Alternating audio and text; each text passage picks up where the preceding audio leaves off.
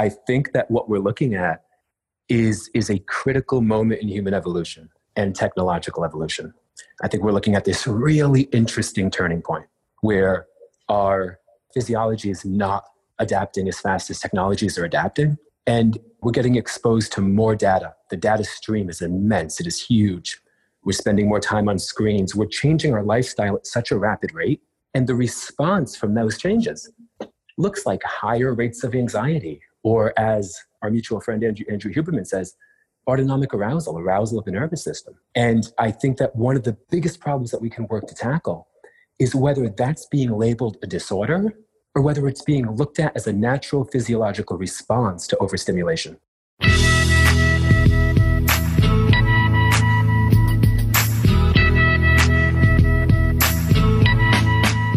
Welcome back or welcome to the Off Ball Podcast. My name is Martin Reader. I'm a 2012 beach volleyball Olympian, performance coach, but more importantly than my worldly labels, I'm someone who wants to help you level up by having more meaningful, authentic, and profound conversations with performers and athletes and coaches and visionaries and mavericks who are pushing their edges. But it's not about the outcome, it's about what's happening on the inside. It's about their game within the game. This is not about quantity, this is about quality. And if your first instinct to get better at something is to do way more of it, well, I want to challenge that. There's a better way of improving at a skill, and it starts with you getting more clear on your vision, understanding more about yourself, having stronger standards, building your discipline, having better systems in your life to uphold your performance rather than just simply focusing on the performance itself. And today's conversation is more of a deep dive into youth anxiety. Now, before you run off thinking you're not passionate about this or you don't necessarily think this applies to you, just know that anxiety is a part of stress management and performance ultimately comes down to stress management. How do you manage your environment around you? How do you manage pressure? David Bidler, who I'm going to be speaking with today, is a subject matter expert. He's a gym owner in New York, He's an ultra marathon athlete, and he's someone who's incredibly educated and passionate about helping youth deal with anxiety, which is a massive issue we're facing in North America. This is not about medicating our way out of this issue, which medication plays a role in it, but breathwork fundamentally should be the first step. And what David is doing is he's going to schools and educating youth and teachers on how to better manage their internal states by understanding more about their physiology, by understanding more of their mechanics, and understanding how breath work is fundamentally their first step to resolving their internal distress. So, we're gonna get right into this with Dave. He is a firecracker. In fact, we're gonna move right into his opening monologue. So thank you so much for listening. I appreciate you. And there's actually an opportunity for you to engage with David by helping fund his research. $100 would help him so much. So if you feel compelled to give, I'll leave the information in the show notes and please feel free to donate to his cause. So without further ado, I present to you David Bidler. I think we all get involved in issues and, and causes and problems that we've either been affected by or that we've been close to, right? We have yes. some personal connection to it. And, uh, you know, I think that my own work in this really started when I was like a really young dude who got diagnosed with the anxiety disorder. And at the time, I had no background in physiology, um, anatomy, biology, any of this stuff, no idea. But I, I, knew enough to recognize that my lifestyle was just in shambles. I mean, as a young kid, we were kind of, um, we were all kind of running wild, you know? And we were sleeping very little. And we were essentially in, in a state, in a physiological state, that should produce higher levels of anxiety and arousal. That's kind of the mechanism that we have built in. Mm-hmm. And I, I, remember that the questions never came up. And that was really impactful for me, you know, because I, I love good questions about serious problems. And, and I remember in my own experience, I thought, what aren't they asking about this? Because I don't know that this is a disorder, I wonder if it isn't a response to a series of external stimuluses, environmental factors, and lifestyle choices. Um, and, and I just, you know, I, I always remembered having those burning questions as I ultimately figured out ways to, to overcome that in my own life through some of the things we'll get into in the podcast today.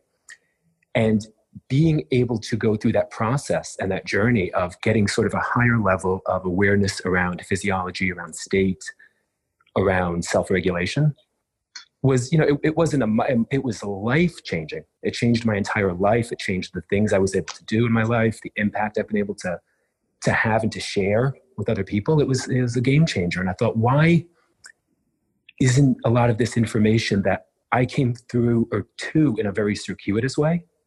Why is it so hard to find? You know, why isn't it in curriculums that are engaging? Why isn't it in the public narrative? And how do we make that happen in a way that's really sort of creative, um, positive, proactive, engaging, and, and, and easy to understand? Mm-hmm. Yeah, what a great way to start it off. Well, let's dive in then. Why why do you care? And I guess it's it's an easy one to bring this around because people don't care unless they know how much you care. So why do you care so much, David? What's the story well, behind that? You know, I, I think sometimes you know uh, it's easy to get involved. To the other side of the coin of what I was just saying, it's easy to get involved in issues or causes that you're you're simply emotionally attached to because of personal experience. But I think if we zoom out and we really work to be a bit more objective as to the largest problems that we could possibly be solving and working on, the mental state and mental health of the youth who are going to guide the world at this point seems to me like objectively one of the biggest problems we could possibly tackle. Whether you hmm. have an emotional investment or not, it just seems like a really important sort of future planning thing, right? They're going to take the wheel of an entire society. And the tools that we give them today are going to give them the, the ability to guide the ship, you know, steer the ship. And so that, that seems like one of the most important problems that any of us, you know, whether we've been directly affected or not, could be thinking about as we think about building a future that we're really inspired by and that we're proud to have contributed to, you know, to, to putting, to laying the groundwork for. Hmm. Yeah, man. Agreed. Well, how how are you, or how were you impacted by this? Do you have any personal experiences that have laid the groundwork for you, well, to, to, really have you know, this passion for it? I, I, think one of the things that happened is, you know, I, as you know, I, I, run a gym in Maine called the Distance Project, and we work mm-hmm. on strength and conditioning, endurance training, and human performance. And you know, it was it was so counter to the lifestyle that I was living as a younger person. So I got to experience a sort of arc and trajectory that may be a little bit uncommon. I went from like the unhealthiest lifestyle that I could possibly envision and understood what that felt like and what the physical and mental ramifications of that were. Hmm. And then as I worked to modify and make lifestyle changes, I felt it so, you know, uh, intrinsically that this was a really, really, really powerful thing. And as I met other adults and then ultimately, uh, you know, young people who hadn't had, who hadn't been exposed to the same tools, the same resources, the same coaches, the same teachers, and they all had the same desire to feel awesome. I mean, that's kind of like the innate desire, right?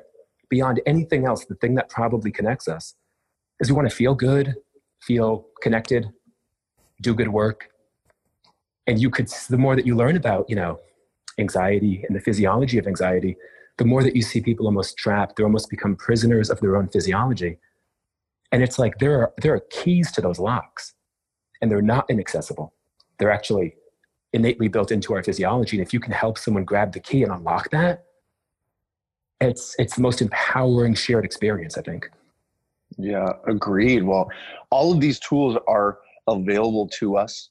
They are free, which is incredible. And I I also just to tap into that, I think we either we don't know or we forget how incredible we're supposed to feel like innately we we we're, yes. we we we have this incredible availability of, of feeling excellent and being capable and doing things yes. that we are, are so far beyond what our current understanding of ourselves is. And so we limit ourselves and all of a sudden we feel pain or we're sad or our, our back hurts and we become that thing and we become stuck there. So these are ways of transitioning into our you know personal greatness which i love what you're talking about. We often forget that we are capable of feeling amazing, right?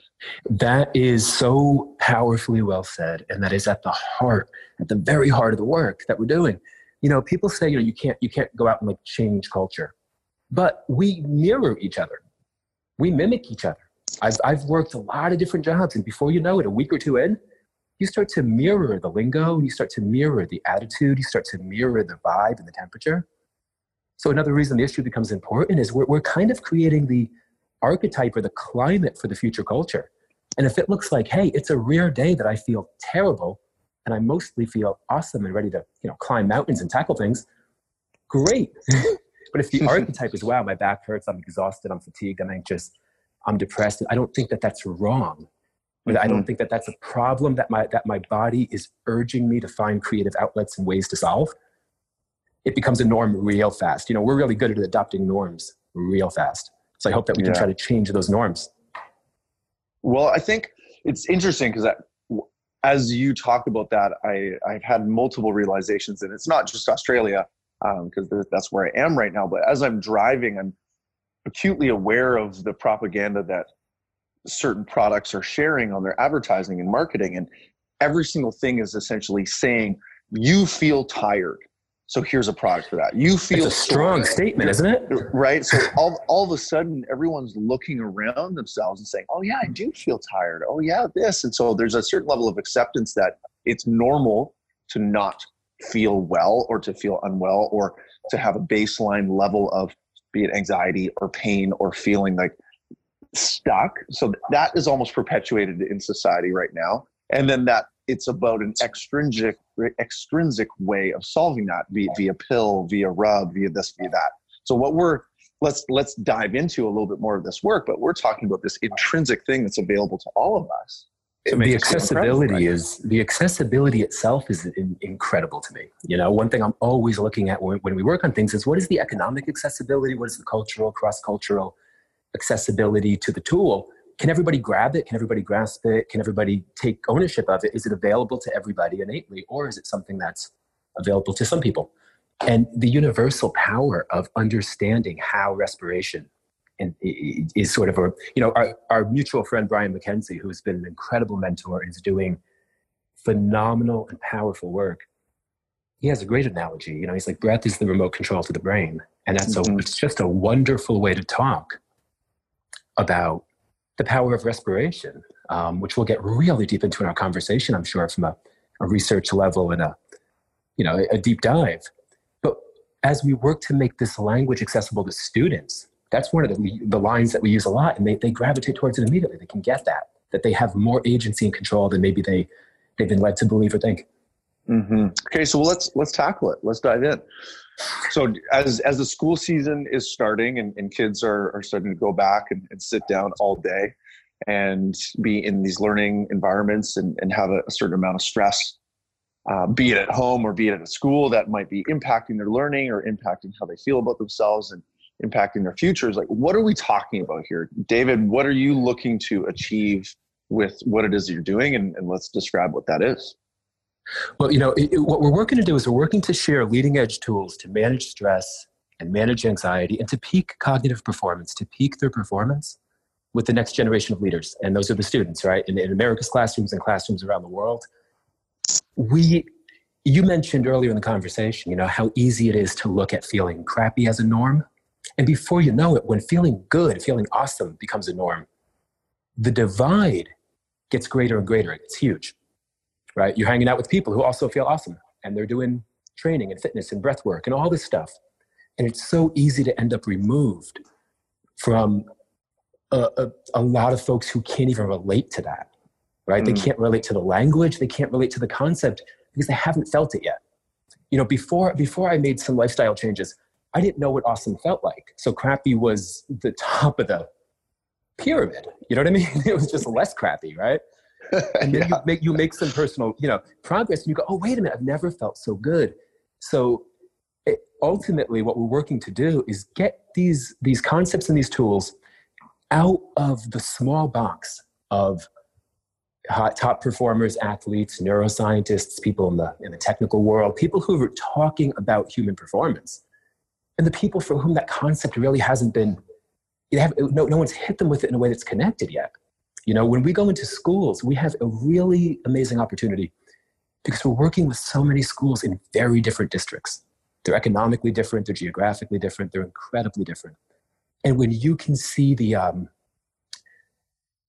first off, the level of tools that some students have been presented with already and how absent they are in other districts.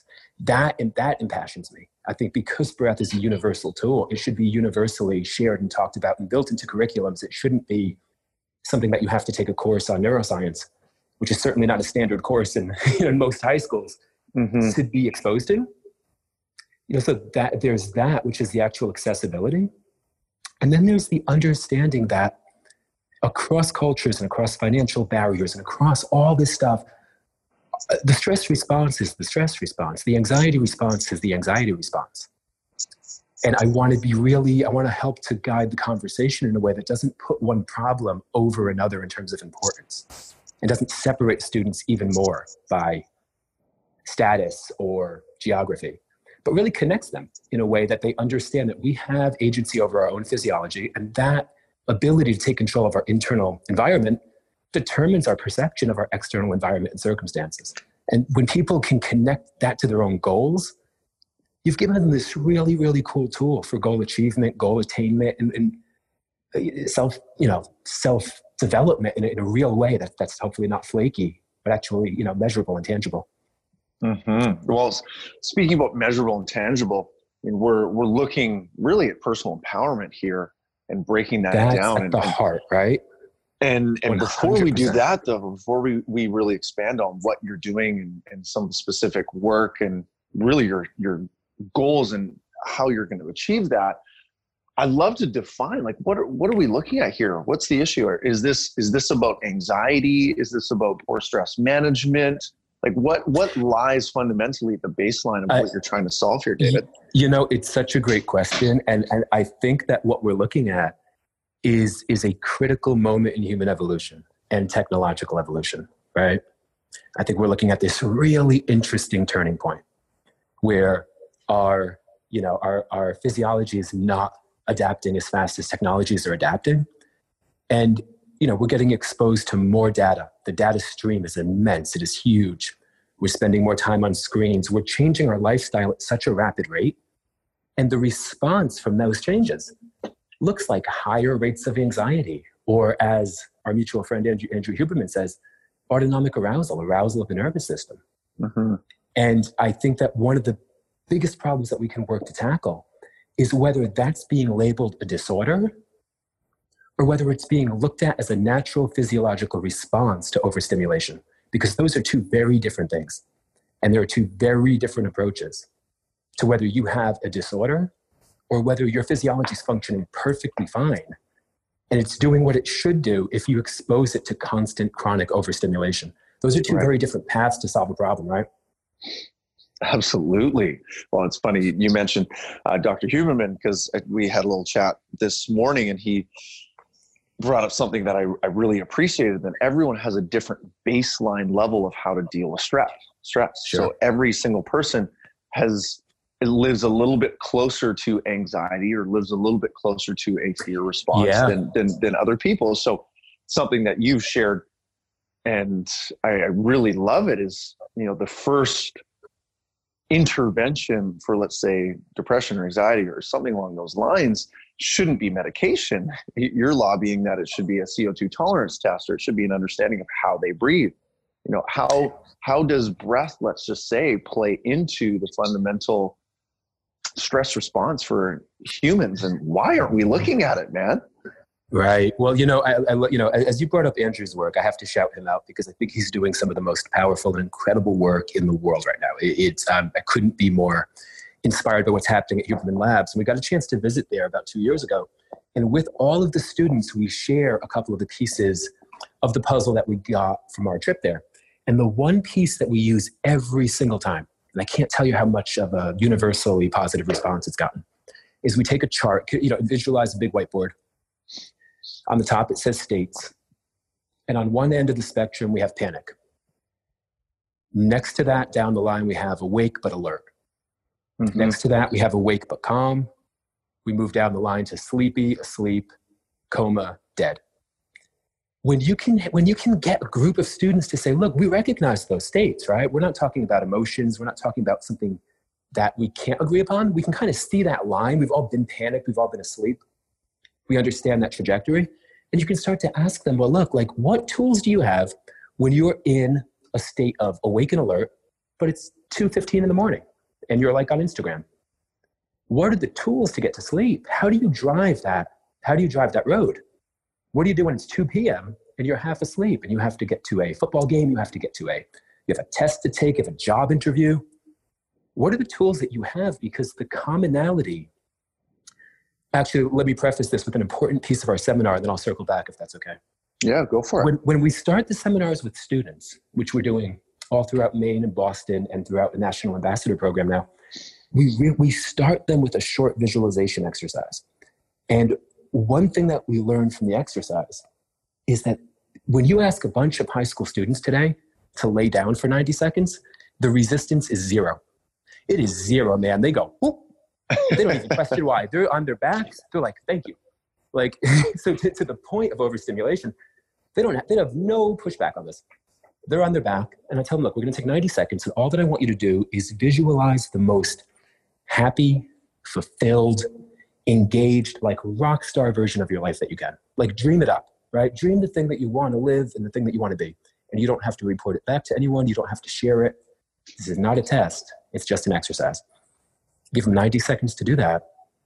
And then we, when they all sit up, we remind them that all of this stuff, all this talk about breath, physiology, self regulation, state control, is about giving them tools to get there.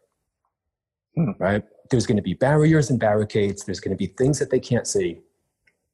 And what we share with them to circle back is that the people who are operating at the height of their field and their craft, the people who are top performers, I ask the students, you know, what, what tool do you think they all have in common? What's the commonality, right? You look at your favorite, favorite rapper, right? Your favorite, uh, your, your, you know, the athletes you admire, the, the authors, the musicians, everybody. What are the tools that you think that they have in common?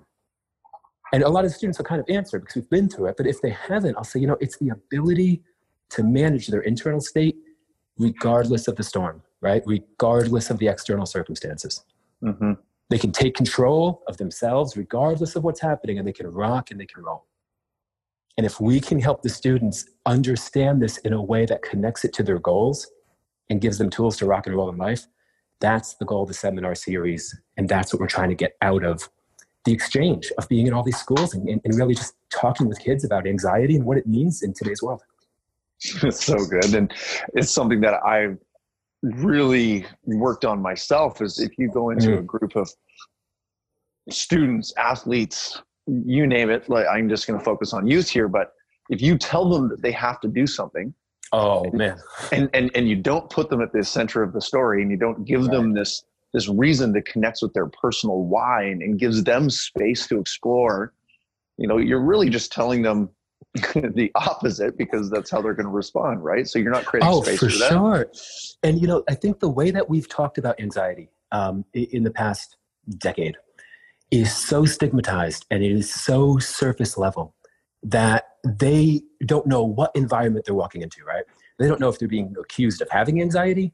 You know, they don't know if they're being admonished in some way. They don't know what this is, this seminar, right? Because we connect with the schools and they bring us into these classrooms the level of prefacing is going to be different in every single scenario. So, what the students think that is even happening after lunch or whenever we hold the seminar is going to be a little bit different.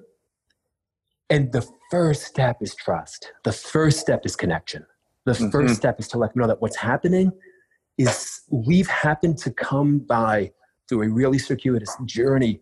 We've come across some tools that people are using who are operating at the height of their craft and they're innate and they're physiological and they're accessible to you and they level the playing field in today's environment, competitively or otherwise, personally. Mm-hmm. And when we can make that connection and they realize that they have more tools at their disposal than they thought that they did, and that, it, and you know, another thing to realize that a lot of these kids have been diagnosed with anxiety. I mean, that's the epidemic that we're seeing is we're getting a diagnosis of anxiety disorder. And what, and what's, what's really the ground? and, and let's let's dive into that one because I think that's really really important. Like, what what's the grounds for that? Like, that, the people are yeah. being diagnosed with anxiety. What what let, are the what's the person share. looking at? Go for it. Yeah, let, let, let me share because at the heart of what we're working to change is that process. Um, to answer your, your question more directly from the beginning of the podcast, I'll share a, an experience. I was working with a group of maybe 30 high school students last year, and we were talking about anxiety. And I said, hey, you know, uh, we, were, we were just talking about it, and a student raised her hand and she said, You know, I, had, I got diagnosed with anxiety on Monday, and I want to die. And it was just a group of 30 people. There are healthcare professionals, there are teachers in the room. And I understand the need to not overreact to that on the spot and put the person in a position that felt like they'd been singled out. But it mm. seemed about as common a statement as anyone could make, and no one ever brought it up again. I talked to you know, everyone afterwards, and it, that's a really powerful statement. I got diagnosed with anxiety. So we have a natural physiological response, right?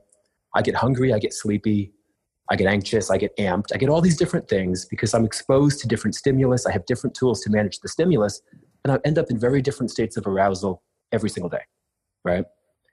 But you got diagnosed with anxiety disorder, which should, I suppose, mean that your physiology is abnormal right? That, that you experiencing high levels of anxiety is in itself a disorder. So, back to your question, by what criteria? What are we measuring here? Are we measuring a self report of someone saying, I feel anxious often? Well, that's probably what modern society does right now from a technical and environmental level. We have positional faults that close airways so we can't get air into our bodies. We have a consistently reduced CO2 tolerance, so we're breathing rapidly. We're staring at tiny screens almost 24 7 that's taking in not only an, a barrage of data, but a flood of social approval or disapproval. Mm-hmm. And we have the stresses of, in this particular instance, all of the specific pressures specific to that person in their life. And if that person feeling like they're in a state of high arousal or anxiety is, is a disorder, I think we really need to come up with a better medical definition of whether physiology is going right or whether physiology is going wrong, because that should ultimately determine how we approach that problem. And if mm-hmm. a pharmacological solution to a natural physio- physiological response is the norm, that's how you end up with this many kids on benzodiazepines and anti-anxiety medications. Yeah. Yeah, super. It's super heavy. Like we're not going to medicate our way out of this this situation. That's that's if, if that is is really what the end game is here. Well, that it's it's a massive problem for society. So our, our goal here is not to shun that by any way. Is to look at this from a different angle. How can we be a little bit more productive? How can we create more space for the people who are experiencing these issues? How can we give one hundred percent the the tools? One hundred percent allow them to excel more in their environments and it's something that always comes up for me is like our environments have evolved more rapidly than we have and all of a sudden we find ourselves in these environments that are fast paced we need social approval. We're online. We're offline. We have our families. We have all of these people that we need to appease. There's just a lot going on. And and then we're also mimicking animals right? As human beings we enter you you nailed it. Let's say you well we talked about a, that quite a bit right? How how totally. actually yeah how we so model and mimic an environment. That's it. You you you mimic that. Well what if you're mimicking someone else's stress and you take that, that off without even knowing it i mean think about the think about how that spins you know uh, the dial a little bit in terms of how we can look at accountability, because I think that one of the, the most important parts of this conversation is, is personal accountability and how we model and who we are to the people around us. Because I, I could, uh, to go back to working, you know, different jobs, you can tell pretty much from the first day of a new job what the climate is from a stress perspective, right? And whether mm. anxiety and stress is just whether it's a ferocious environment, and that will consume you so when when I go into a lot of these schools, um, it's it's unique because you know I work at the gym that we run, and there's a certain vibe there, and it's a pretty you know we we we do throw down at night, we throw on some you know some music, we we, we go pretty hard, but for the most part, the environment is is calming. And then as I go into these different schools, the frenetic pace of the entire environment has become a norm for everybody in it. But I'm an outsider to a degree. So when you walk in and shrill bells are ringing to signal a cascade of students who are crowding the hallways, trying to get by each other to get to a time sensitive location in a crowded pathway.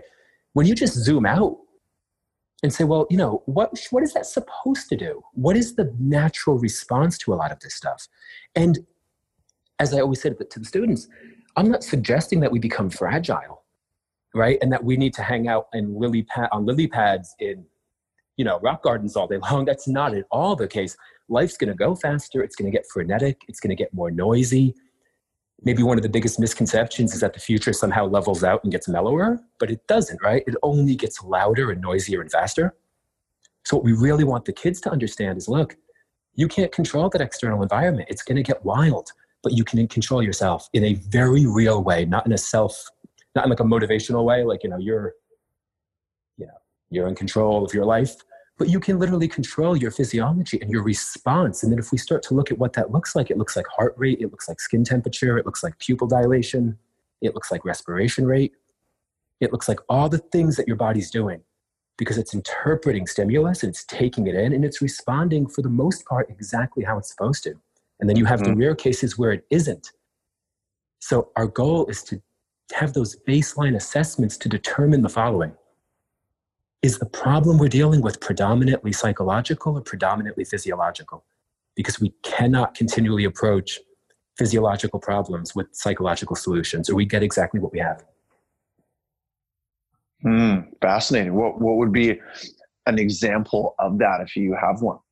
Uh, I'd give an example. Like one of our, our ultimate goals is to have something like a basic CO2 tolerance test be a step one in this process of evaluation.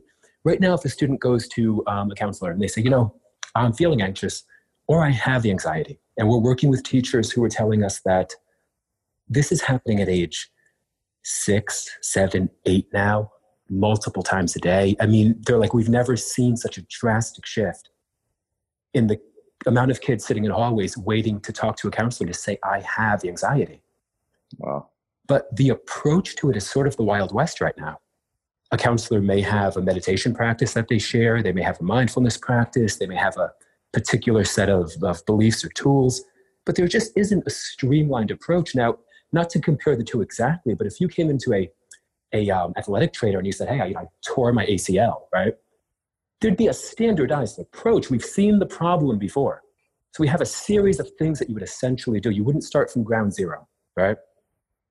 So when we talk about the anxiety thing, not to compare the two in any way, but to talk about having protocols, I would want to know if the student was breathing 30 breaths per minute or if they were breathing eight, because that would give me a lot of information as to whether physiologically they're in a state of hyperventilation. And if they are, everything that they run into that day, from the text message that they get from a friend to the email to the Instagram post, it will be run through the perceptive lens of a very high anxiety and autonomic arousal.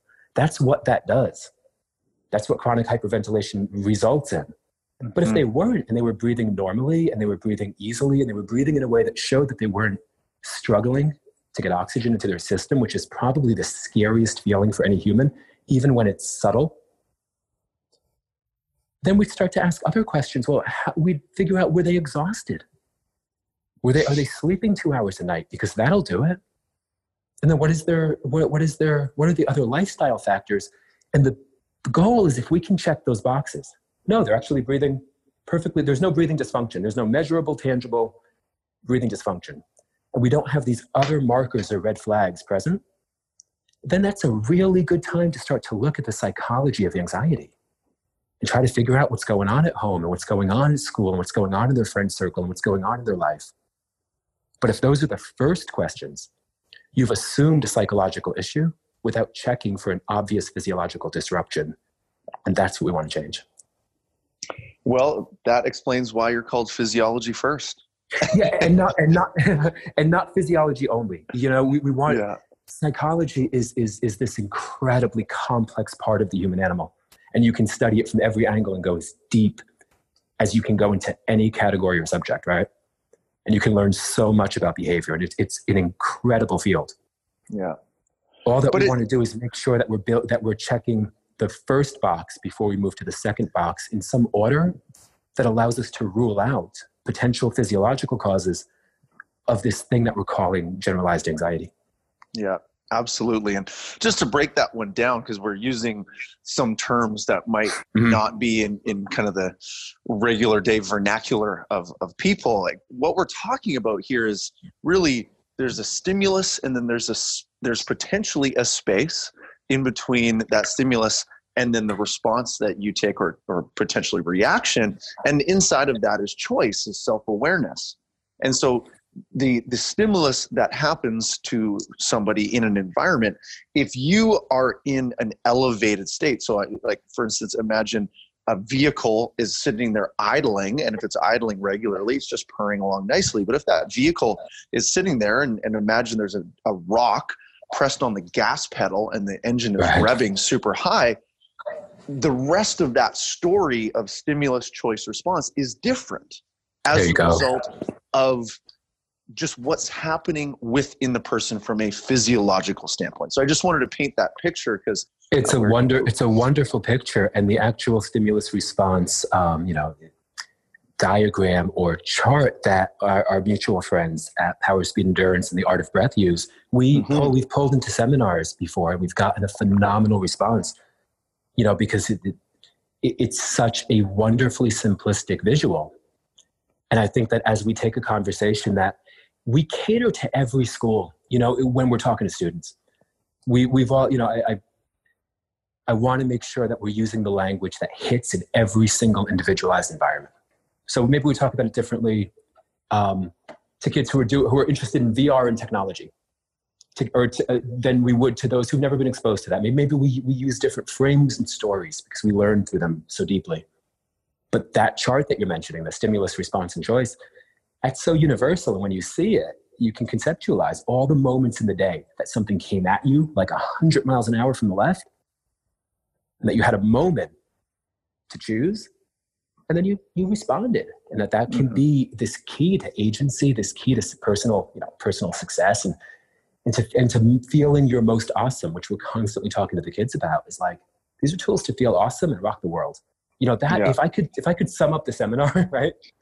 and we, we were getting out of the weeds of physiology and respiration. These are tools to feel awesome and rock the world and to, to be really happy while you're doing it and, and to get to those places that are important to you over the obstacles, over the barriers with one of the most powerful tools that we have, which is the control of something as simple as respiration, which drives so many of the changes that you and I are, you know, you and I are talking about. Totally. Well, we're flying at a pretty high altitude, so let's zoom it back in. Yeah. Let's let's let's piggyback off of the example that you gave of that 90 second have the youth mm-hmm. lay on their backs, take them through that exercise.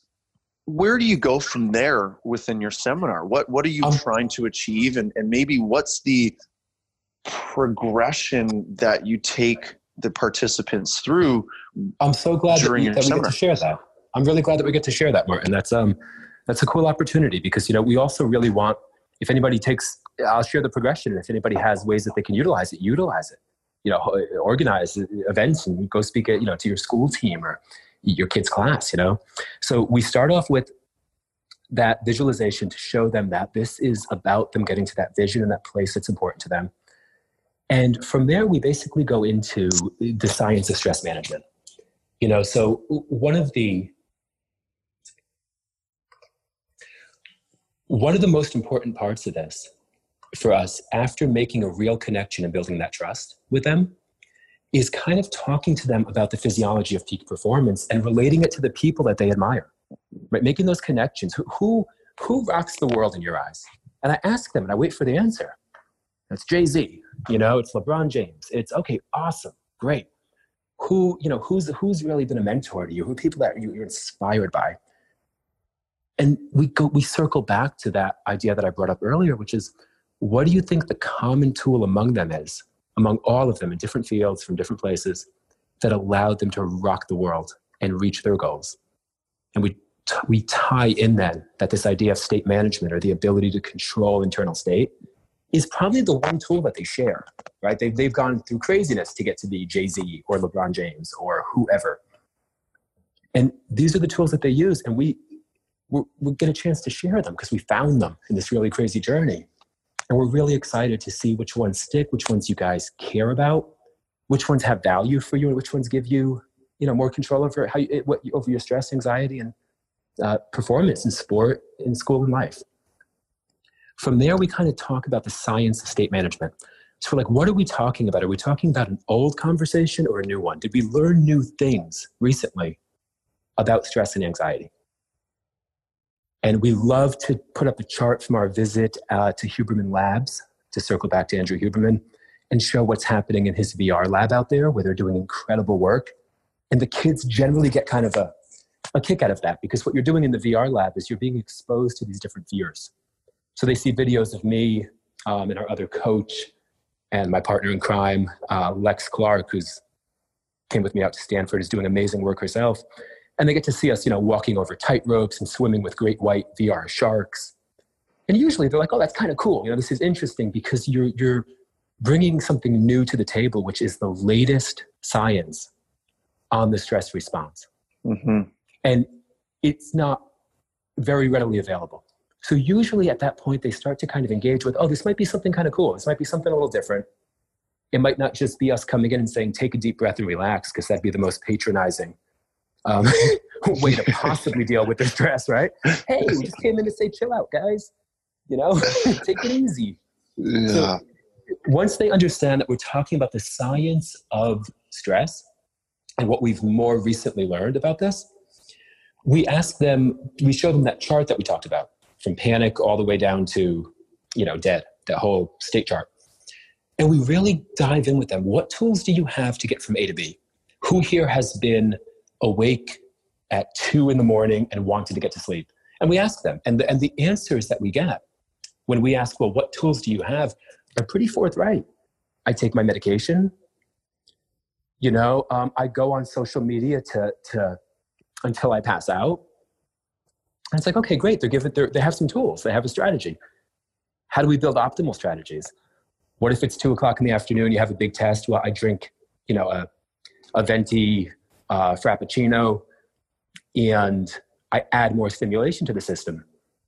Oh, cool. Maybe that ends up circling back at two o'clock in the morning, right? So you have a strategy. Is it an optimal strategy? Or do we accidentally build a cycle, right, of stimulation and being overstimulated, right? it's kind of the cycle that that builds into. Yeah.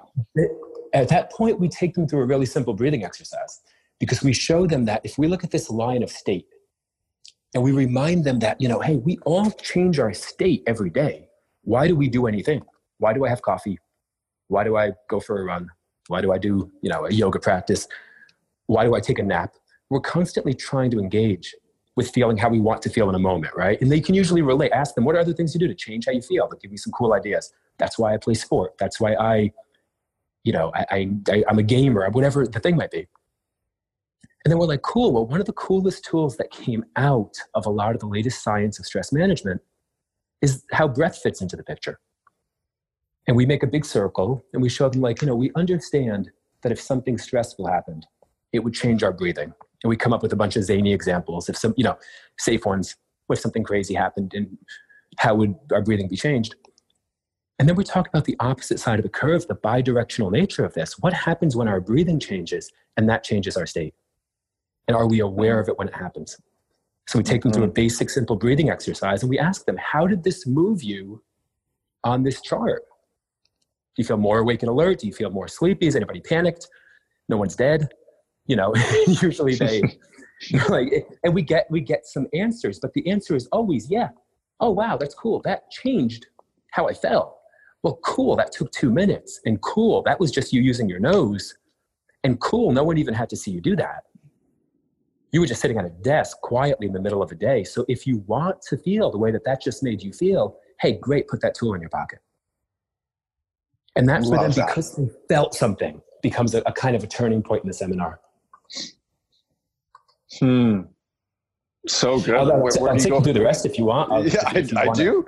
I do. Yeah, I, I, roll it, man. So, I, so I think that, what, what what's really important here for me is that you're connecting to the feeling like you're you're coaching, oh, they have to feel it. You're coaching them through the human animal. You're not just going in there, much like you said, the, the patronizing. You're going in there to just teach them how to breathe and relax. No, no, no. You're connecting them to feeling and everyone is feeling differently everyone feels differently in all kinds of different situations everyone's had their own lives they're coming into these learning environments right. with based on their own you know impact from environments that everyone has to deal with be it home be it whatever right. and you're connecting them to feeling themselves and trusting yes. that feeling and learning how to take not i don't want to say take control because that's it's still too easy is to to feel mm-hmm. their way through it there's a certain level of trusting yourself and not thinking that yeah. you're wrong that I really appreciate. Yes. So I just, I just want to yes. acknowledge that. I love you, that, Martin. I, I, love, you know, intuition, right? It's this thing that we're getting yeah. detached from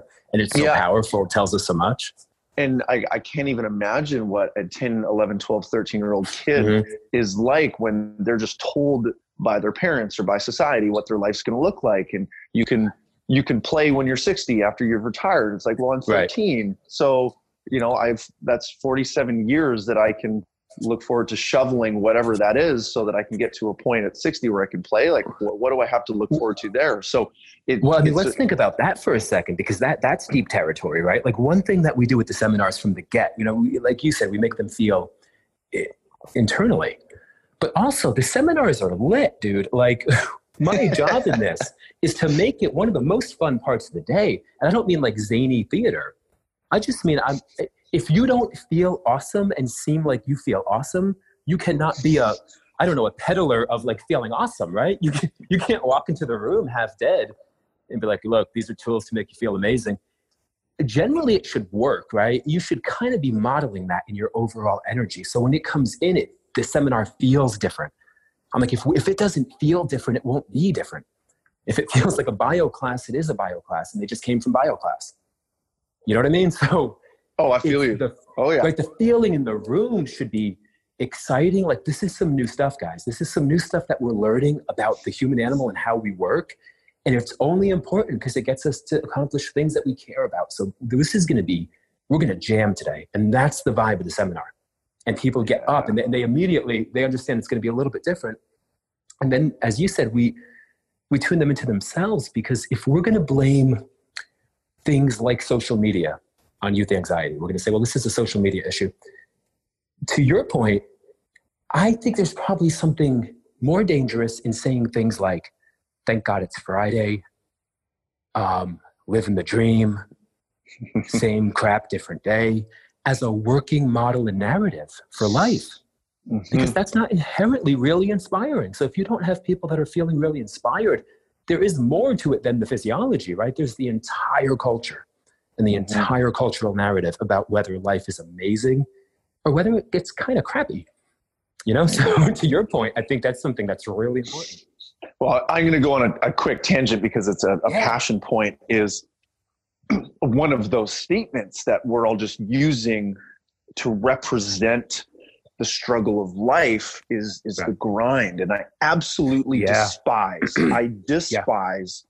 the term the grind and people are are using it and and there's no quality there's no feeling in the grind or or there no. is actually an assumption that you should feel like shit you should feel yes, like like you're a victim of your your daily circumstances and you have no choice. You just need to go through this work and you have to play a game where the only game is doing more. And then all of a sudden, if you're competing at a game of doing more than other people, then you forfeit your life. You forfeit the quality and the enjoyment, your personal expression, your creativity, all that kind of stuff. So this whole grind of the only way that you're going to make it is by doing more the, what we're talking about, we're kind of reinventing the game, and not not to say you and I are doing that together, but yes, we're looking but at the conversation that's happening. Yes, is, is it makes it a ride, not a grind, and totally. a wild ride, and a really thrilling ride, right? So, so we're now giving people a steering wheel, and that steering wheel is connected to the insides of themselves. It's it's connected to creating their own story and looking at it from a different angle. So rather than playing the game that everybody else is playing well let's let's all start to play a different game which is trusting ourselves and expressing One, ourselves and going down that pathway so to bring it back to feeling Martin. i love that let's i love let's, that and go for and it you know to, to, to circle back too to this idea of, of working to apply a level of objectivity right to some of the stuff that we're working on but not to become automatic in it hmm. I often say that, you know, we're hanging out with students. And I'm like, look, like if you want to really just zoom out objectively, life is kind of the craziest and most amazing gift in the world. It's like a 400 trillion in one shot. Like it's the rarest thing that you could ever have. And objectively, that's a wildly cool opportunity. So if we don't see it that way, objectively, probably there's something going on, either physiologically, psychologically, culturally, something that makes us feel like this really amazing experience sucks. And if we don't think that that's the norm, and we understand that that's probably objectively a little bit weird to think that this whole shot that you get to exist on this planet and make an impact and feel things and connect with other humans is a grind then we accept it as a grind, right? But if we think, wait a minute, this is pretty cool. I don't, I don't know if it should feel like such a damn grind. I wonder if, then those I wonder ifs become the curious questions that open these students up to ask better questions about how they, about their potential to feel awesome and do awesome things. Yeah. Yeah. So good. And, and the conversation here isn't about ease is not just about happiness and enjoyment and sipping pina right. coladas on beaches. Like you, you do that right. for a week and you realize, oh, there's a lot more to life than sipping pina coladas on beaches. So there, I think I, an important caveat here is that we have to do work. We have to do mm, hard work. Yes. We have to challenge ourselves, air quote, stress. We have to go through these experiences. But if you feel like you're at the center of your own story and it's connected yes. to something that lights you up and that you're passionate about, and you've managed to let go of other people judging you and viewing, and you're just doing your thing, there's a lot of space there for someone to thrive and to build a, a, meaning meaningful life and existence right there's an amazing amount of space. And and you know eh, talking we talked earlier about andrew huberman. He he referenced a study um someplace that he was speaking around what if you could if, if you could stimulate any brain region if you can get any experience and repeat it what would be the thing that you stimulated the most? And it's a fascinating study and you have to actually dig it up and send it to you. But what it was was it wasn't, you know, um, it wasn't uh, the, the, on the on the relaxed end of the spectrum at all. It was on the highest stressed part of the spectrum. It's that feeling of trying to solve a really important, difficult problem. We thrive on that. We thrive on challenge. That's how we evolved. We didn't evolve by sipping pina coladas on the beach, you know? And I think the most misleading thing we can do with these students is, is try to lead them to a path that puts them there for them to have the ultimate circle back realization of wait a minute this isn't what i thought it was mm-hmm. i don't feel yeah. fulfilled. I feel i feel depressed. I feel empty. I don't feel like i'm in a growth environment.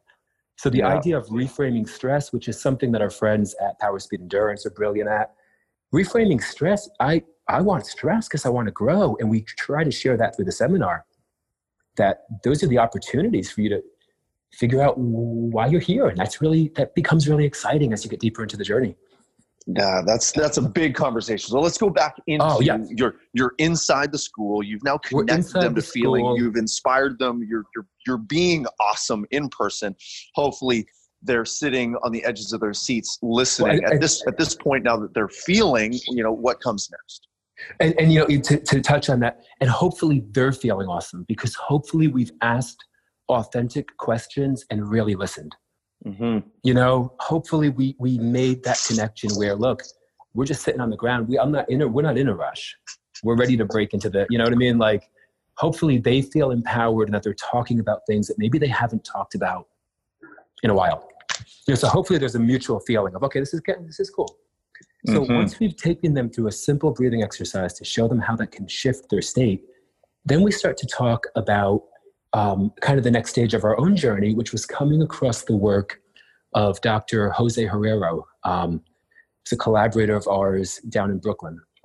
And coming across the coolest cutting edge research on breath and the brain. And we put up the research, we got the brain. And what he's doing is phenomenal because he's working in epileptic neurosurgery. So while every other field of neuroscience has to rely on imaging, like fMRI and EEG, they have electrodes directly on the human brain.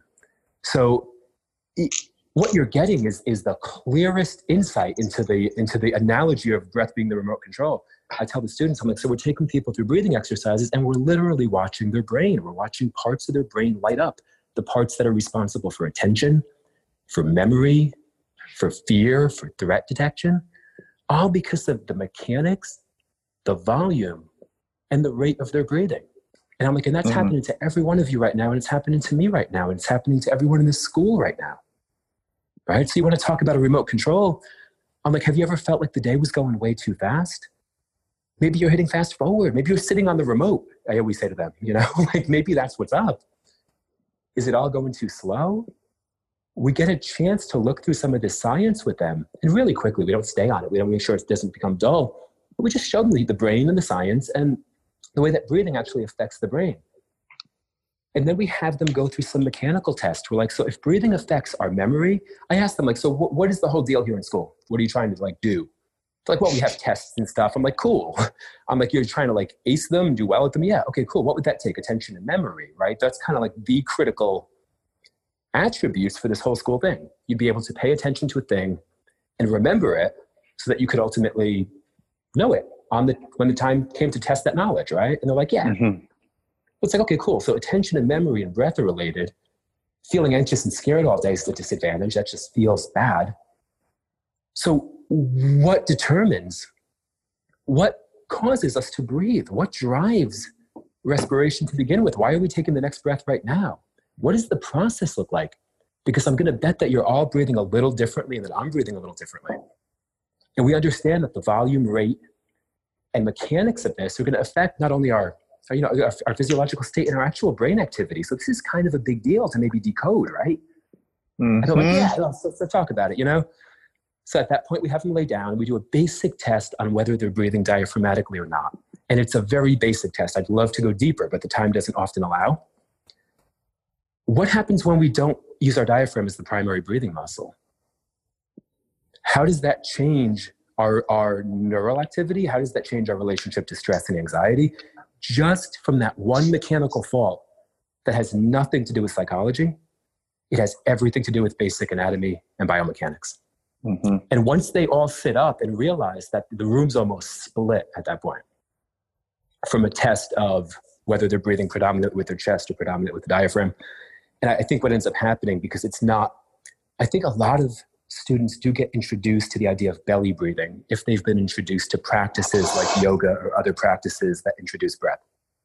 So whether they're really breathing diaphragmatically or simply breathing into the belly is something we're going to be doing future research on with Jose in New York, where we can actually use electrodes. It's going to be it's going to be a pretty incredible experiment. But in the school seminar, we just show them that the mechanics matter, right? The way that you're breathing mechanically is going to determine the rate and the volume, and that's going to determine how your brain and body respond. And that's not something that that's something you can control, but you're doing it all day anyway. You're sending those messages. You're hitting the remote. Are you hitting the right button? Hmm. Right. That's so that usually good. gives them a little bit of buy-in and then we go deeper into the actual physiology of it. We do a CO2 tolerance test, and they understand, you would understand immediately if your score was 10 seconds and somebody's was 50, that there was a difference physiologically. Mm-hmm. So we make sure not to go so deep diving into neurophysiology that you, you get the because as soon as we get the glazed over look we go boom right back into action right? Like right back into story. We go as far as we can and then we go right back into action. But we do show them that like okay i'm like how why don't we do a test? I'm like i'll put a 30 second clock on and i just want you to time how many breaths you take in 30 seconds. And inhale and exhale is one breath.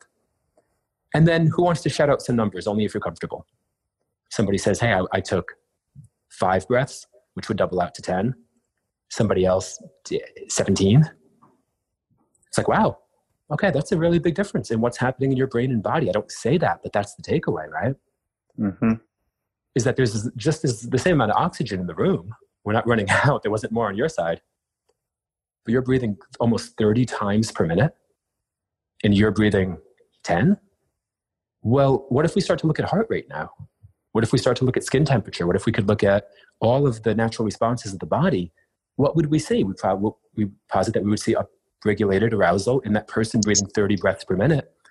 And that when they get the email from the teacher that something you know didn't get approved or they get a bad grade or something goes down their their baseline is in a higher level of arousal and anxiety just physiologically and now they have to respond to all that all of that actual external challenge mm-hmm. but they're probably going to respond respond in a higher state of anxiety because they were in one to begin with the baseline was higher and if we can get them to understand that then we talk to them about the critical pieces of our puzzle, which are breath awareness, breath training. I'm sorry, breath awareness, breath control, breath training, and breath practice. Mm-hmm. And we really try to leave them with a tangible, usable system for becoming aware of their breathing, for taking control of their breathing, and for practicing it like any adaptation that they'd want to make in sport or school or anywhere else in life. That's so great. And, and then so lots of time for Q and A with them. We do lots of time for Q and A.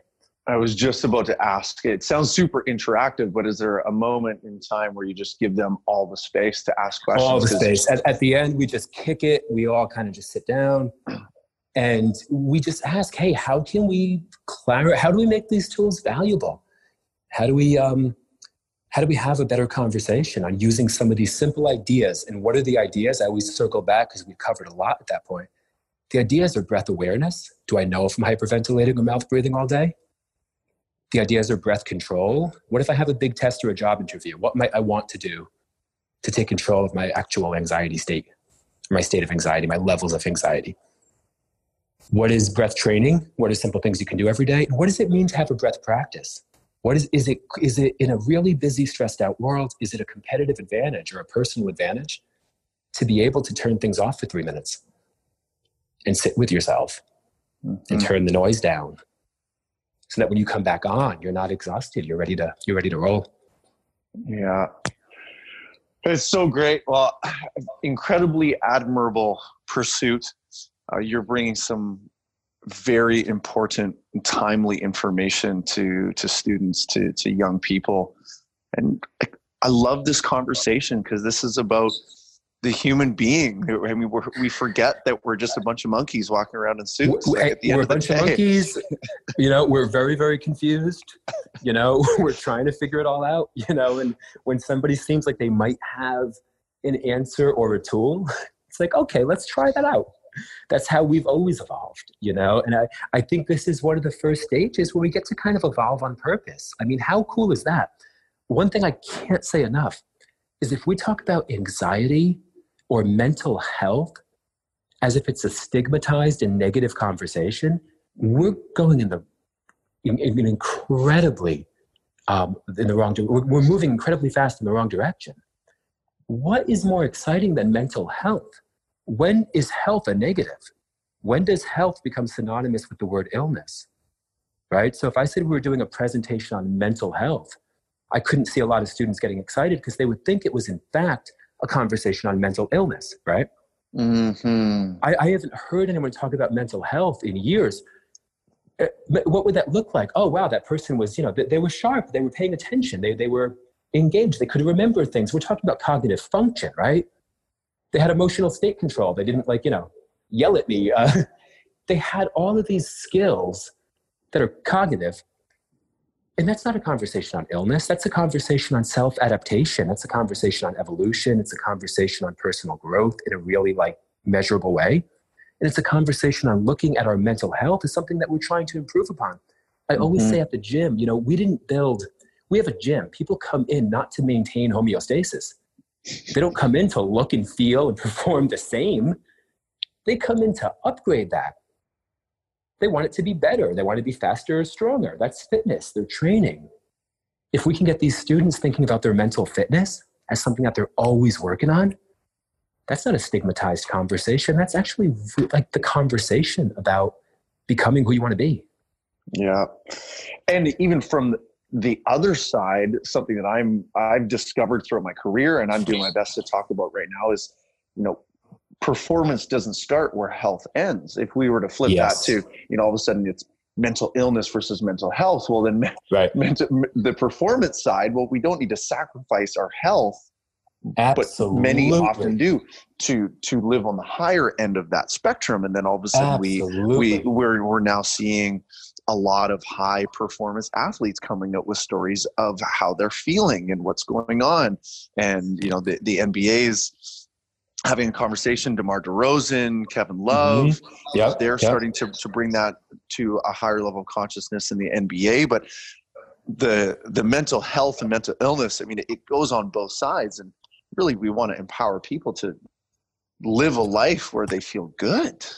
That that is that is so to the to the point and, and to the reason that when we set the framework for the seminar, we're telling them performance means getting to where you, not your counselor, your advisor, your parents, the school that's kind of hitting you up for nobody, not me, nobody but you, where you want to go. That's what that's that's what this conversation is about. It's not saying you should get a better GPA, that you should none of that because they're so inundated with this competitive performance framework. I'm going to outperform my peer. It's like it probably looks like getting to a place where you feel awesome and are doing awesome things, you know, and loving life. Like that's probably what it looks like at the height of peak performance, right? You're like, man, life is really awesome, and I'm I'm doing the things that I'm here to do, and I'm I'm loving the connection with other humans, and it feels good. So as long yeah. as we're constantly showing them that that framework, we want to we want to tie it into people who are living a version of their lives that they dig and that these kids admire. But it's going to look a lot different for every one of us, and it doesn't always look like being a rapper or a ball player or somebody at the high end of you know a specific industry. It looks like living the life that you want because you created it, because you're the architect, and you can take the wheel. Love it. So thinking big, what, what are you trying to achieve from the highest vision of the impact that you're making on the ground, David? So we have, we have a couple different things. So, you know, for one, this is a long term goal and, and a big goal. We ultimately want to be part of a force that gets these standard physiological assessments to be baseline practices in schools. Baseline steps, baseline assessments, so that before someone is diagnosed with a disorder, we actually check if what they're experiencing is not a normal and natural physiological response. Because should they get put into an arena or environment where those tests are not done and they're skipped over, and you skip over the physiology and go right to psychology, and then you introduce a pharmacological approach to that situation, you've locked yourself out of the solution to the problem.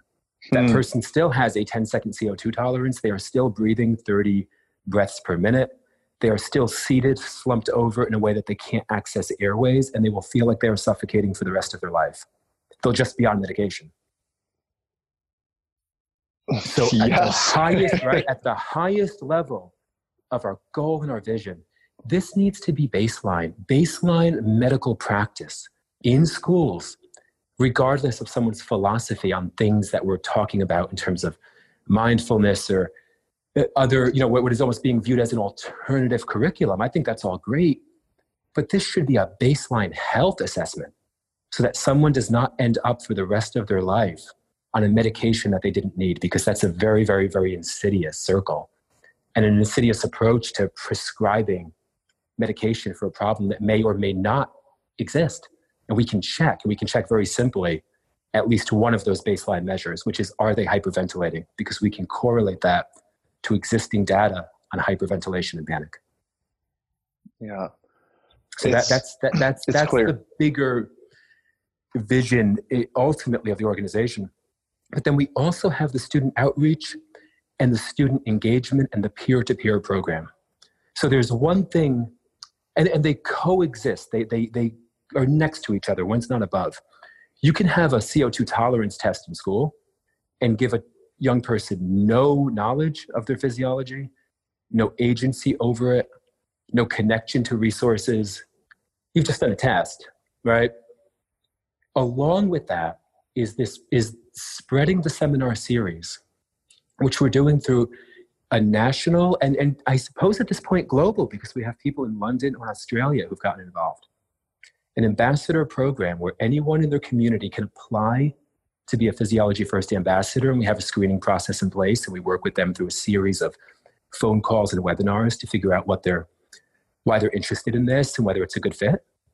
But if it is a good fit they can then go into their school district make the connections that they have there with their teams with their you know their schools uh, their classrooms their kids classrooms and they can take this baseline presentation which is completely agnostic in nature. We're just looking at the latest research on respiration and stress and they can present it.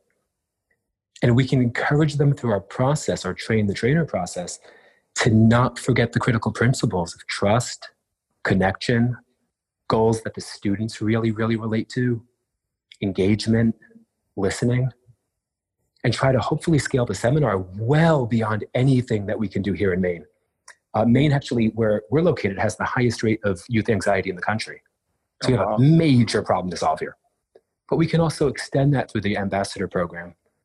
And ultimately, we would like to produce the research that makes it a lot easier to A, build this into curriculum, get the seminars into schools, and also make those structural changes to the medical diagnosis process that's happening right now, because it's happening pretty in a pretty unstandardized way, and that scares me. I, I find that scary. Absolutely. Well, it's also powered by big pharma. Not to say I'm going to go into conspiracy or anything like that, but that. Well, is it is? I, lo- I love that you said that. You, uh, here, here's something that we ask the students a lot. I ask them. I'm like, so, you know, like, what is? Uh, let's have a, like a fun conversation on like on business and stuff. Like, what is Facebook? And if they tell, depending on the depth of their answer, what, what they understand the technology to be, tells me a lot about what they what they see in the in the business world, right? Well, it doesn't take long to connect the dots to the fact that yes, there are costly solutions to this problem and there are free ones. There's a business being run around pharmaceuticals and it's incredible and it's huge and it's very, very powerful. And then there are innate physiological tools. And however you feel about the power and scale of the, of the pharmaceutical industry, common sense would say to me that you would start with the baseline innate free physiological tool and go from there. And that's why we call our work physiology first. Yeah, it's so it's so good. And I also love the step where you, you start with giving the person a little bit of power and autonomy and, and really increasing their agency. And mm-hmm. you know, you have let's say jordan b peterson who's talking about like medication is necessary like if you need medication then take it if it keeps you alive it's important right so we're, we're not we're not discriminating here and that was actually a realization that i needed to make because i definitely had a bias that was like oh medication is bad no it's actually oh, important right. and necessary Absolutely. in many instances but if we can create this awareness of an intervention through breath work, through the power of self, through understanding, let's just say, your breath rate and your mechanics of your breath alone. Right. And that all of a sudden makes you realize, holy smokes, I am not in control of this. And that's right. creating this spin off cycle. That's massively empowering to that person. And it will impact them for the rest of their lives, which also is incredible.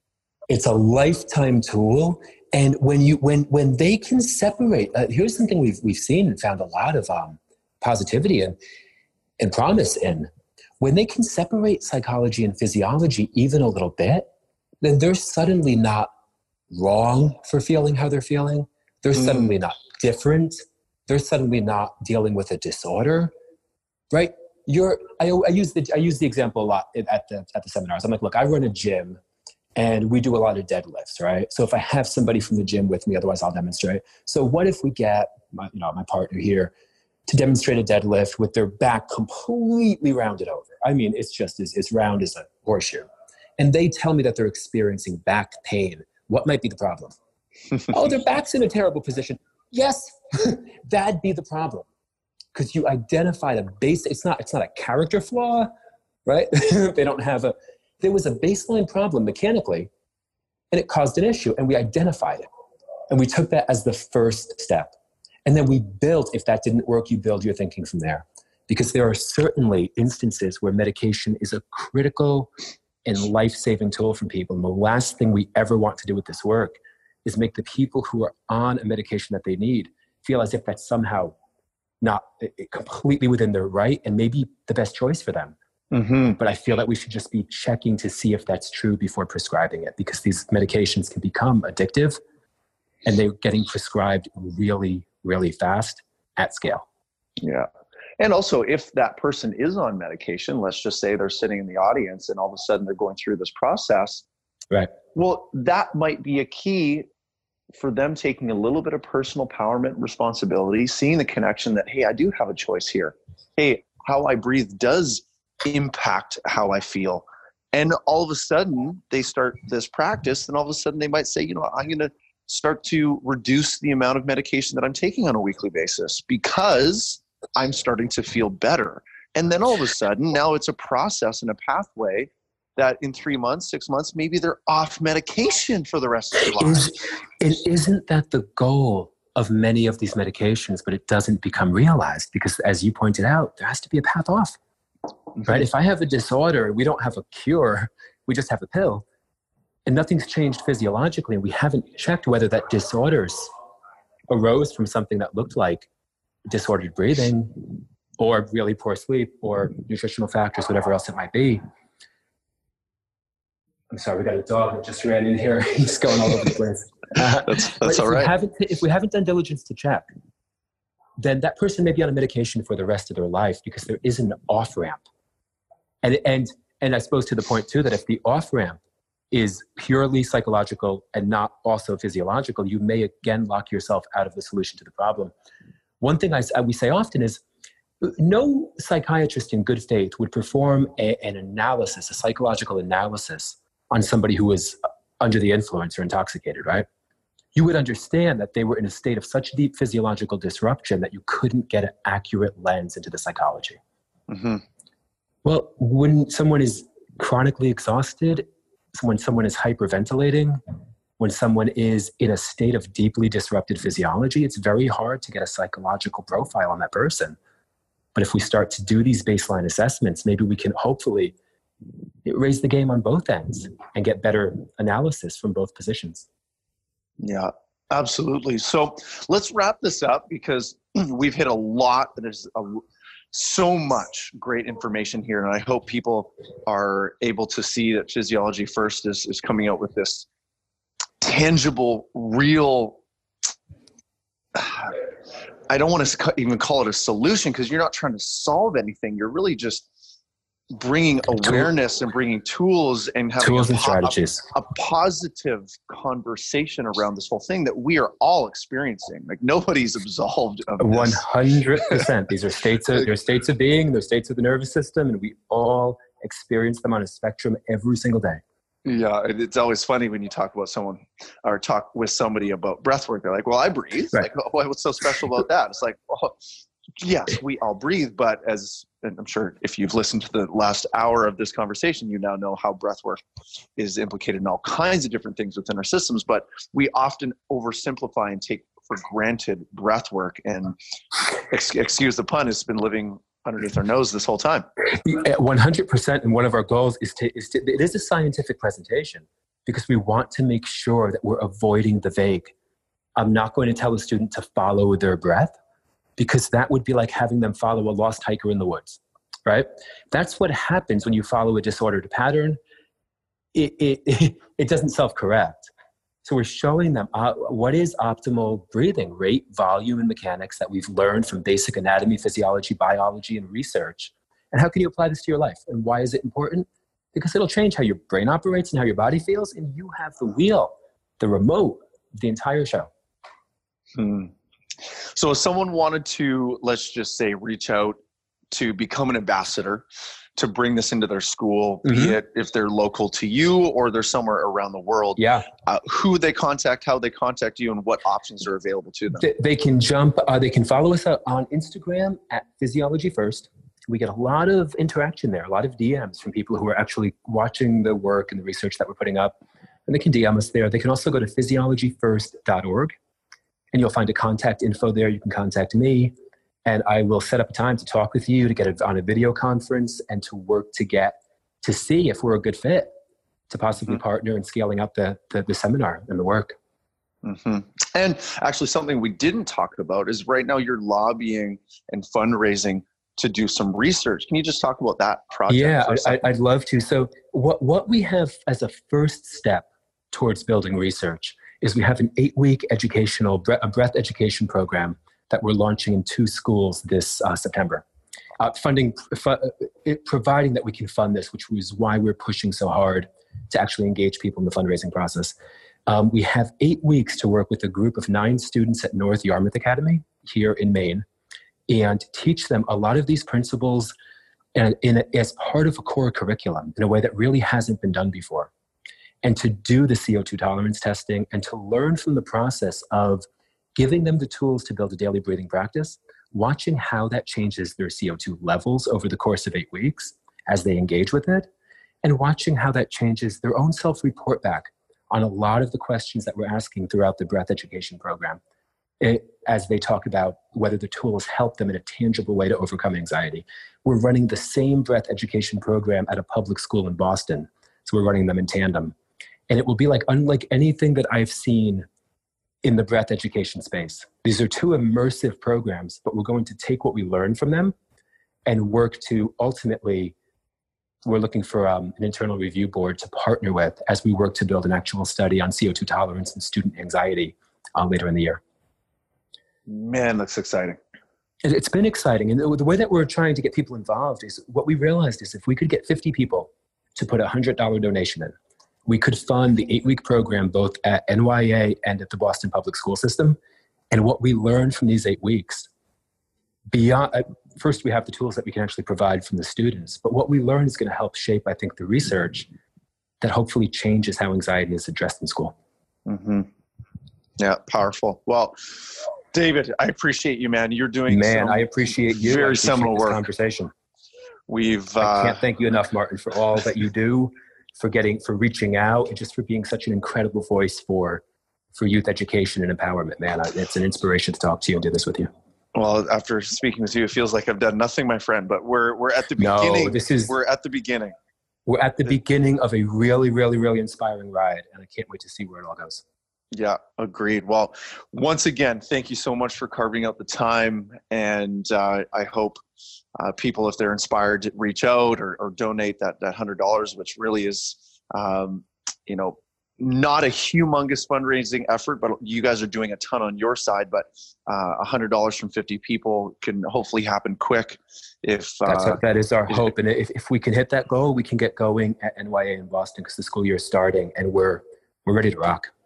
Amazing. And, you know, the goal of this conversation was to look at it from, let's say, a youth in a school angle of how to bring breath and awareness of breath into the schools. So there's a lot of space here for, for teachers, for mm-hmm. coaches, for administration. I mean, there's a lot of opportunity because that's where kids are, right? They're spending their that's time where they there. are. You know, it, I should add that a lot of our seminars are actually for faculty and administration. You know, we pose the seminar to the school and some schools say, look, would you work with our faculty and our administrators? Absolutely.